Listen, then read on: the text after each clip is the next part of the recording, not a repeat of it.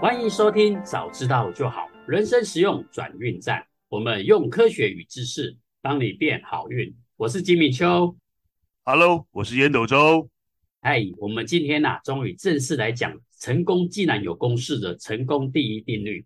嗯，啊，这一本书啊，真的非常非常的精彩，所以啊，嗯、大家可以非常非常期待这五个啊成功定律。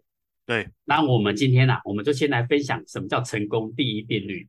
嗯，那因为这里面有非常非常多的重点，我们想说让大家比较好吸收，所以我们把它第一公式呢，我们把它拆成上集跟下集。好啊，所以啊，我们今天的 EP 十五，我们就先来讲成功既然有公式第一定律的前部分。嗯，好，那我先来讲一下什么叫成功第一定律。嗯，成功第一定律呢，就是你的表现啊会为你带来成功。嗯，但是如果你的表现呢跟其他人难以判断，这时候啊，嗯、就是人际网络可以为你带来成功，很厉害哦。嗯，没错。所以啊，我们今天先来讲它的前半部分，就是你的表现可以为你带来成功。嗯、对，好，这本书开宗明义就告诉我们，诶，我们前面一直在讲人际网络很重要，很重要，很重要。可是啊，嗯、这个在有一个基本的前提，嗯，那就是啊，你的表现基本上也要非常的优异。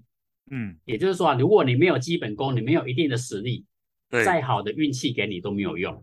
嗯哼，对，所以啊，所以我们就来举几个例子。嗯，比如说我们看一些运动选手，比如说网球也好，篮球也好，嗯，你会发现那些成功的巨星，基本上他们的能力啊都是数一数二的。嗯哼，然后啊，他们在网球界呢，他们也发现一件事情，如果这个球星呢，如果表现的非常的低迷。那他的流量那一阵子啊就会比较低。嗯哼。那如果他受伤啊，或是爆冷门输掉的时候，爆冷门赢的那个选手也会忽然得到很大的流量。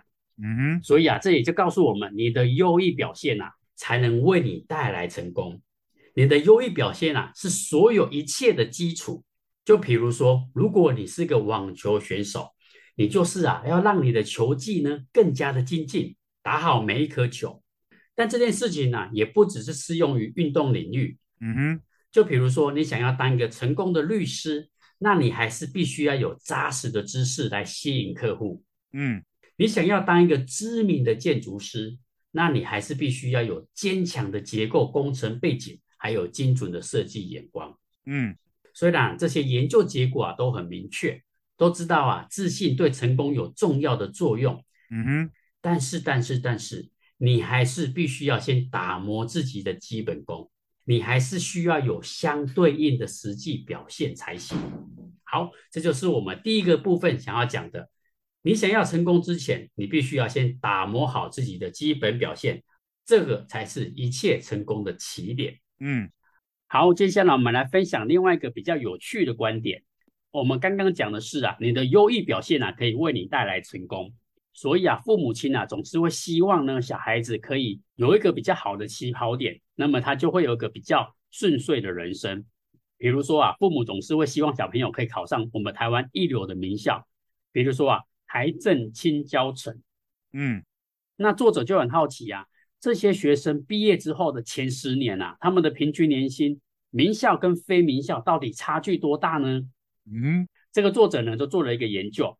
美国有一个联盟叫做常春藤联盟，这些大学的毕业生啊，叫前百分之十哦。嗯嗯，在毕业十年之后的平均年薪啊，居然来到了二十万美元以上啊。嗯，那其他学校毕业生的最高收入者啊，平均年薪啊，居然还不到七万元，相差十三万美元之多啊。哦，所以啊，一流大学的毕业生真的会影响到他的收入。嗯，可是呢？他作者又思考了一下，嗯哼，到底是一流的大学造就这些优秀的学生，还是啊这些优秀的学生造就了这些优秀的大学呢？嗯，所以啊，作者再去做研究，他发现啊，诶，如果你的成绩啊刚好，比如说你那天考运比较不好，刚好拉肚子啊，或者是你刚好猜错猜错方向啊，考试就差了五分、十分，甚至二十分，因而落榜了。嗯。作者告诉我们啦，如果你本身就够优秀，嗯，不用担心你是否有没有上一流的大学，你本身只要是优秀的，不会影响到你未来的收入。对，作者换言之告诉我们啊，其实不是因为，比如像台湾大学这么优秀的体制造就优秀的学生，而是啊那些优秀的学生一等一的学生都跑去读台湾大学，才让台湾大学变得优秀。对，这也告诉我们啊，如果你是一流的学生，你根本不用担心你有没有考上一流的学校，因为你本身就是这么优秀啊，是你的优秀造就那所大学的优秀。是啊，简单来说，真正决定成功与否的是他的表现，他的优秀加上他的抱负。所以啊，他若本身够优秀，就算没有考上一流的大学，你也不用担心他的收入未来还是一样的优秀。嗯，作者给我们这样的研究，就让我们父母心比较放了一点心。只要你的小孩足够优秀，你不用担心他就读什么样的大学。他未来啊，仍然是一片光芒的。没错。好，那讲到学校这件事情呢、啊，我印象中，耶斗周，你是不是也有在学校教过课？对。那是否你有比较印象深刻的案例呢？又或者是你认为优秀的学生啊，都通常会有哪些特质呢？可以跟我们分享一下吗？嗯哦，最近讲这个学历这件事情有点可怕哦，对不对？最近不是大家都在占 学历嘛？哦，我们先闪过这个，我们先闪过这个部分哦。我们先讲一下什么叫做优秀的学生啊？我觉得优秀的学生有两个定义啊，一个就是那个定义的好学生嘛，成绩很好嘛。但是但是等我到了出社会，就是我们这个节目的最重要的宗旨嘛，五十知天命啊，早知道就好的时候啊，我发现哦，其实优秀的学生不见得在学校的时候是表现的非常。成绩会非常非常好，他们是、嗯、我我我个人觉得，一他们一定会很重视自己的基本的能力，但是第二个重要的特点就是，他们通常都比别人主动积极。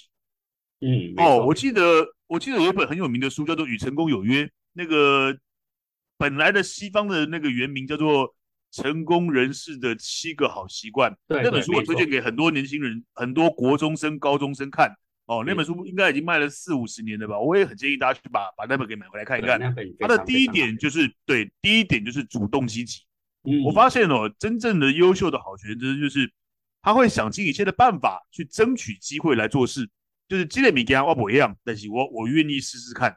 哦，但是另外一种所谓的好学生，你你讲的好学生就是，所以我们台湾人为什么哦，诶那个。一到大学的时候，螺丝通常都会有点有点松掉，因为国中、高中的时候都是老师出题目给你，你把它给解解出来嘛。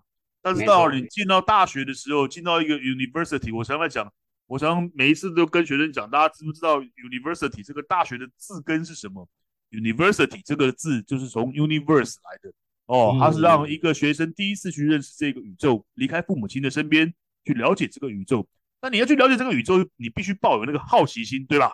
没错。哦，所以我刚刚讲的，我个人认为啊，真正的优秀的好学生，而且走得长、走得久，会越来越杰出的，并不是在学校的时候成绩非常好的那个，就像我们现在看很多的创业家也一样，但是他一定具有一基本的能力门槛以上，二他特别的主动积极，然后嘞，他对他自己是有抱负的，不是那种啊我我的几缸贵几缸啊，哦套炸起来滚啊，东到起来加啊，不哎包给小滚啊。哦，我我也我也说实话啦，很多的大学生，对不起啊，这个有多所得罪哈，真的有一些大学生真的是过这样子的生活，但是有另外一群，我也真的看过他们不断的去挑战自己，参加比赛啦，做社会服务的这个社团呐，我我坦白说，过了几年以后，这些孩子都会比一般的孩子更加的杰出，更加的优秀，这是我的观察。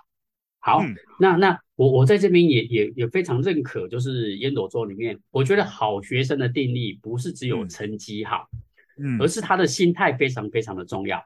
嗯、就是这件事情，你不管你读书也好，或是做专题也好，你有没有这个积极主动的心态，想要把这件事情给做好？嗯嗯，对，所以我觉得啊，不管你从事什么行业，你都必须要先培养自己的能力，而有而且还有一个就是。积极努力的态度，对，而且啊，刚刚烟斗周有提到那一本书，它里面有一个调查还是统计，他说所有成功人士啊，嗯、似乎都会有一个特别突出而且优秀的特质。嗯，我举例来说，就是我们台湾应该有一个很有名很有名的一个企业家，虽然他已经、嗯、呃仙逝了，不过他一直在我们台湾里面是一个非常骄傲的一个企业家，嗯，他就是王永庆，嗯，王永庆最有名，大家都听过，就是六轻嘛，台塑台塑集团嘛，对，大家知道吗？他的学历只有国小毕业而已哦，嗯，而且啊，这个很很神奇，那时候我爸跟王永庆是邻居，啊，真的假的？真的真的，所以我常常小时候也听到我爸分享一些王永庆的故事，嗯哼，他说王永庆啊，他虽然很小很小，可是他那时候呢，他国小毕业之后，他就为了要扛家计。对，所以啊，他那时候就去米店上班，他很辛苦。嗯、可是呢，嗯、他一开始在开发客源的时候啊，他发现，哎，我每家每家去去拜访，他发现卖的都不是很好。所以啊，他就想了一招，他说：“那我干脆就是我把这个米呀、啊，我直接说，哎，你要不要？我直接送这个米到你家去。”嗯，哎，那时候他就想到了外送这个服务哦。嗯嗯，因为很多人可能家里很忙嘛，因为那时候早期的。不是种田啊，或者是可能还有一些事情要忙，可能没有时间去采买，嗯、所以王永庆就说、嗯、没关系，你需要多少米，我都帮你算好，我直接帮你送过去。嗯，对，嗯。嗯第二呢，他我觉得他非常非常的用心，他还记录这一家人有几个人，嗯、然后通常这些饭大概可能比如说两个月就会吃完了，嗯、那两个月呢，他就很聪明，都不用你去问，他就直接过去说，哎，你是不是快吃完了？我要不要再把这些饭再继续送给你？对，从这时候他就就已经注意到那些顾客关系管理这一块了，非常非常的优秀。嗯，而且啊，而且他还还有很聪明的一招，就是嗯，他知道什么时候最容易收到钱，嗯、那就是客人，就是他的顾客发薪日的那一天。嗯，所以啊，他基本上都会在客人发薪的那后面的两三天，他就会到府去收款。嗯，因为啊，他发现刚拿到薪水嘛，所以这时候他特别有钱。嗯他就特别容易的收到款项，嗯，对，很用心哦。没错没错，王永庆他虽然只有国小毕业而已，嗯，可是啊，你看他们非常的积极，非常的优秀，不管在各行各业里面，我们都觉得他一定会成功。对，所以啊，你想要在成功之前呢，你必须要先培养自己的一个优秀的特质跟心态。对，这是一切一切的前提。嗯，然后不断的努力，不断的奋斗，在这个领域呢。至少有一定的门槛基准的条件，嗯、哦，你才有后面的那些机会，人际关系的机会，你才有办法把握得住。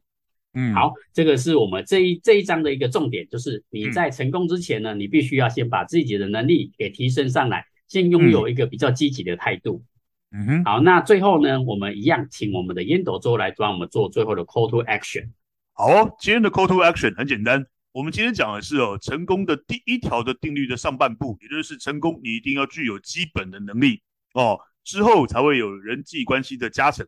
那怎么样培养一个基本的能力呢？所以我我还是有三点要来希来跟各位希望能够变得更好运的朋友们来分享。一，你的基本功一定要打得够扎实，你要有耐性，你要够坚持。不管你今天打要打网球，不管你今天要下棋哦，不管你今天要玩桥牌，不管你今天要学撞球。